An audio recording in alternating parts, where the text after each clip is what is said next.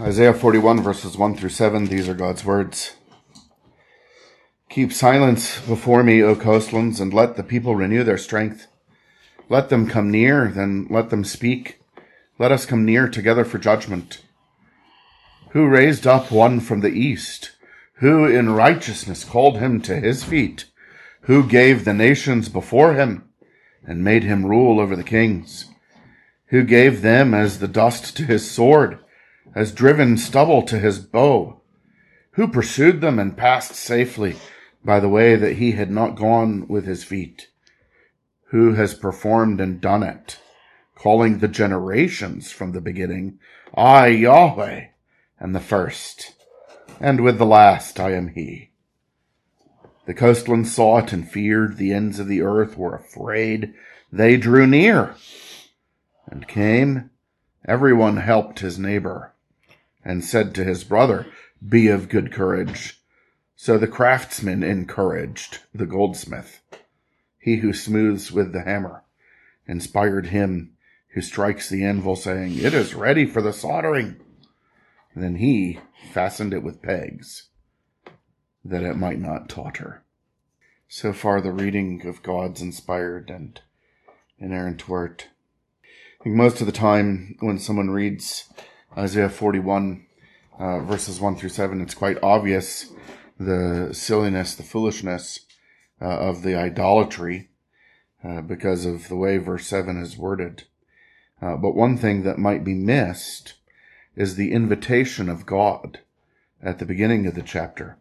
And I think the chapter divisions are one of the reasons that we do that because uh, when we read, Keep silence before me, O coastlands, and let the people renew their strength. Let them come near, then let them speak. Let us come near together for judgment. Uh, it sounds like a challenge uh, when you just read it all by itself because it's a judgment scene and God is saying, come near. Uh, although the word judgment is uh, here not uh, condemnation or verdict or sentence. Uh, it means, it means decision. Maybe verdict is close. but when he says, let the people renew their strength, taken by itself, it sounds like he's saying, let's see how strong they are when they come near me for judgment. But it is not by itself. It is the very next verse after, those who wait on Yahweh shall renew their strength. And it's using the same language. We've already seen it a couple of times in the book of Isaiah, where even Assyria and Egypt and the coastlands, as they are mentioned twice in this passage.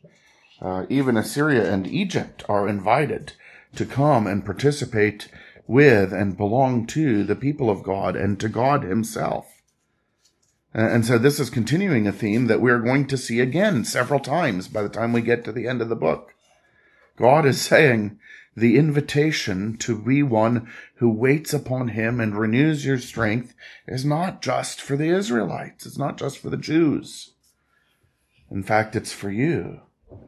And we know now, because he has revealed himself finally and fully in his Son, that this is an invitation to belong to him through union with Jesus Christ, to believe into Jesus and be adopted by the Father as his own dear child and to be indwelt by the Spirit of the Father and the Spirit of the Son, who communicates to our hearts who the Father is to us and who the Son is to us. Uh, and even that by itself renews our strength just to remember who the triune God is and how he has revealed himself to us in the Son and how he has redeemed us for himself in the Son. And that's what is, that's what the invitation is to become, even if you're at the co- from the coastlands and coastlands we've seen a few times, and um, it's one of the ways that Isaiah and not just Isaiah, other uh, other parts of the Old Testament as well, coastlands uh, is uh, metaphorically used or representatively used uh, for the farthest ends of the earth. In fact, uh, he's going to say that, isn't he? Uh, the coastlands it and feared. The ends of the earth were afraid. in verse five. So anyone any uh, one who sinned in Adam and fell with him in his first transgression is invited now to leave off being in Adam and wait upon the Lord, belong to the Lord and be in the Lord, even before we knew specifically that it was in the Son and his name would be Jesus. Uh, although we already do know, don't we, from earlier in this book, that his name would be Emmanuel, which is what the angel told Joseph is the reason for naming him Jesus. But even before the Son uh, became uh, flesh, the Word became flesh in order to redeem us, there is this invitation to wait upon the Lord, and instead of dying and decaying like we do in Adam, to inwardly at first, in our soul, uh, be renewed in strength and to be given whatever strength we need for whatever God has appointed to us, uh, and also uh, an inherent implicit pro- promise here of the resurrection. Uh, and so this uh, this wonderful divine invitation, uh, but then the divine initiative. one of the things the Lord sometimes does in time is He raises up those who create terror and trouble, so that when we find ourselves in the midst of the terror and trouble, we will cry out to Him, uh, and we will come to Him uh, in faith. Uh, another thing He does, in and one of the ways, sorry, one of the ways that He does that in time is even to those who are persecuting His people. He'll raise somebody up who delivers His people, and that one will destroy others and the Lord will make known, even like we're singing in the end of Psalm 109 this week, the Lord will make known that it is His hand uh, who does this, uh, and that it is He uh, who does this, uh, and He will bring uh, people to faith in Him uh, in that way. Now we're going to hear very specifically about Cyrus the Persian, by whom the Lord is going to deliver His people out of their Babylonian captivity and uh, and who is going to be very successful in war. Uh, we're going to hear him uh, prophesied by name at the beginning of chapter 45, and we're going to hear about his exploits in chapters 45 and 46. Uh, in fact, this is one of the reasons why, as the church declined and people ceased to believe in God and submit to Him, they started saying, well, this part of Isaiah couldn't actually be written by Isaiah. I mean, how could he know uh, what uh, what someone over a hundred years after he died was going to be named and what he was and what uh, what he was going to do. Well, because uh, no one prophesied of themselves, but men spoke from God as they were carried along by the Holy Spirit. That's how he knows. Uh, and so Cyrus is this one from the east, and one from the east is bad news. Uh, if you are uh, if you are in Palestine, if you are in Israel, uh, all that ever comes out of the east are these Mesopotamian warrior tyrants. And, and he asks, Who raised up one from the east? Who in righteousness called him to his feet? Uh, who gave the nations before him and made him uh, rule over the kings? Uh, is actually calling him to take the nations that are in front of him, uh, and whatever nations he takes he rules over them. It's uh, very similar to in Psalm 2 when God tells the Son, uh, his only begotten Son, his anointed, which he's actually going to call Cyrus as a picture of Jesus, his anointed, uh, in chapter 45 and 46. Uh, and, uh, and he sends him to destroy.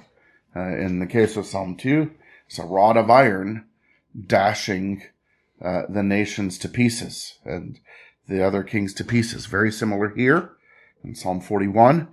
He, he gives the kings and the nations as dust to his sword and driven stubble uh, to his bow. Uh, and in verse 3, the Hebrew is even a little bit more difficult, but he pursues them and passes safely. Uh, and then by the way that he had not gone with his feet. Uh, the picture is that the victory is so complete and so total that as far as Cyrus is experiencing, or as far as the Persian army is experiencing, it's almost like peacetime. In fact, if you look for his feet, if you look for his footprints, you can't find them. Uh, the the image there is he is walking so lightly that he is that he's not even looking foot, at footprints. The only reason you know that he's gone through is because the nations and the kings are made like dust and stubble. That's the that's the whole word picture there in verses 2 and 3. So who called this warrior king over uh, over all the kings from the east? And we have a clue in verse 2 uh, B, the second line there, who in righteousness called him to his feet. Well, there's only one who calls in righteousness.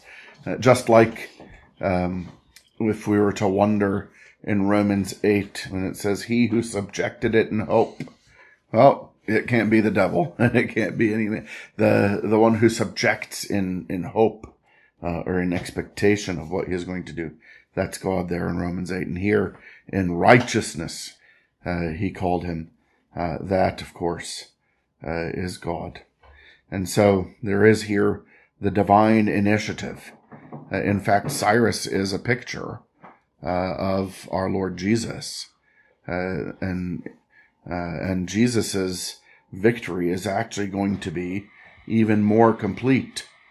you remember in Revelation 19 when you have all of the hosts of heaven, the holy warrior angels and their ten thousands of ten thousands, so an army of hundreds of millions.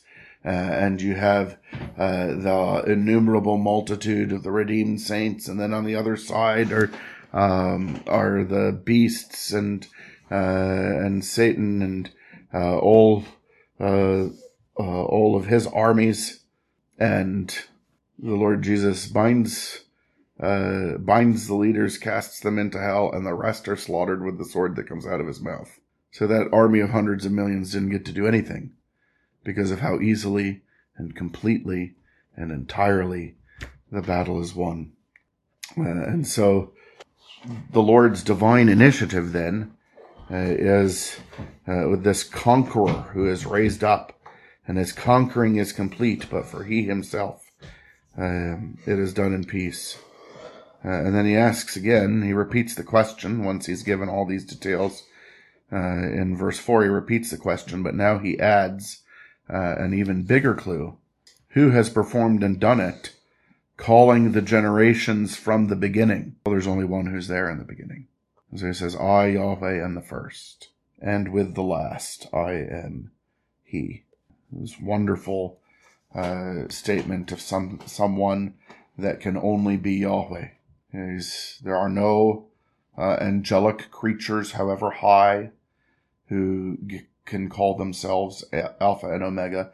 There's no creature at all. Only the Creator calls himself Alpha and Omega. So that when Jesus takes Isaiah 41 4 as a title for himself in Revelation 22 verse 13, it is crystal clear whom he is claiming to be, isn't it? He is claiming to be Yahweh, the one true God. Uh, and so uh, he says, Who has performed and done it, calling the generations.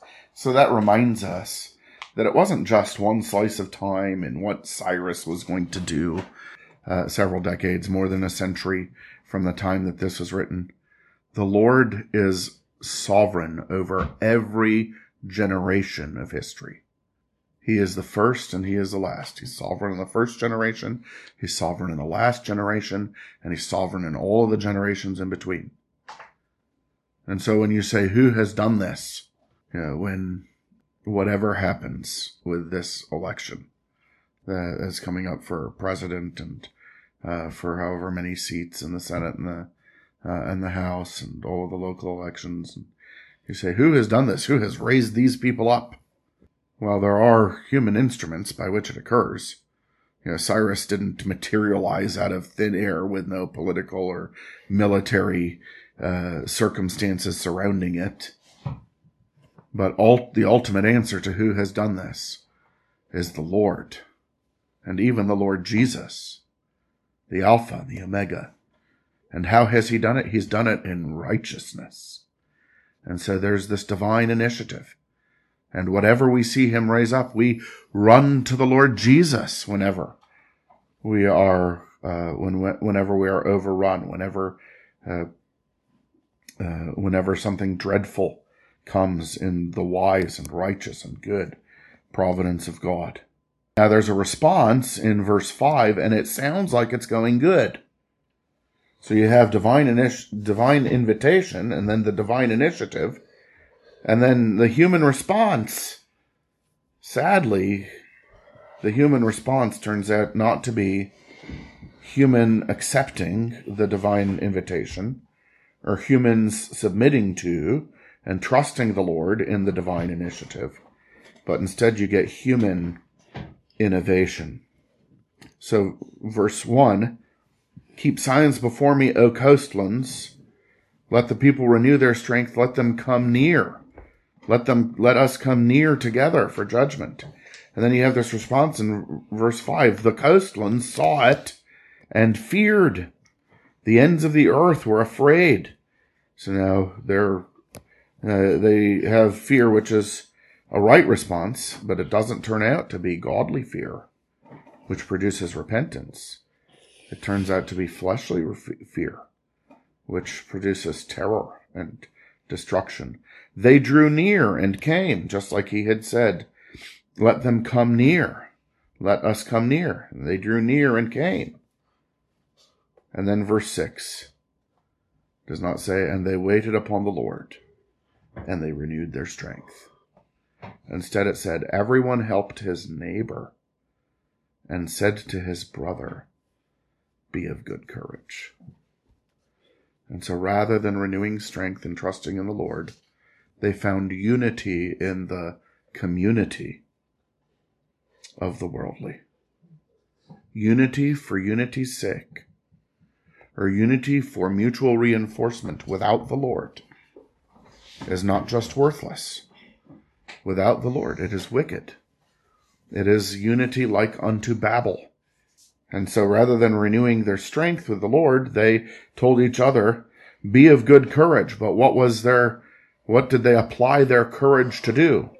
So the craftsman encouraged the goldsmith. So you've got the craftsman and the goldsmith. He who smooths with the hammer. So you got the, the hammering smoother. Inspired him who strikes the anvil. So you've got the an, at the anvil striker saying, it is ready for soldering.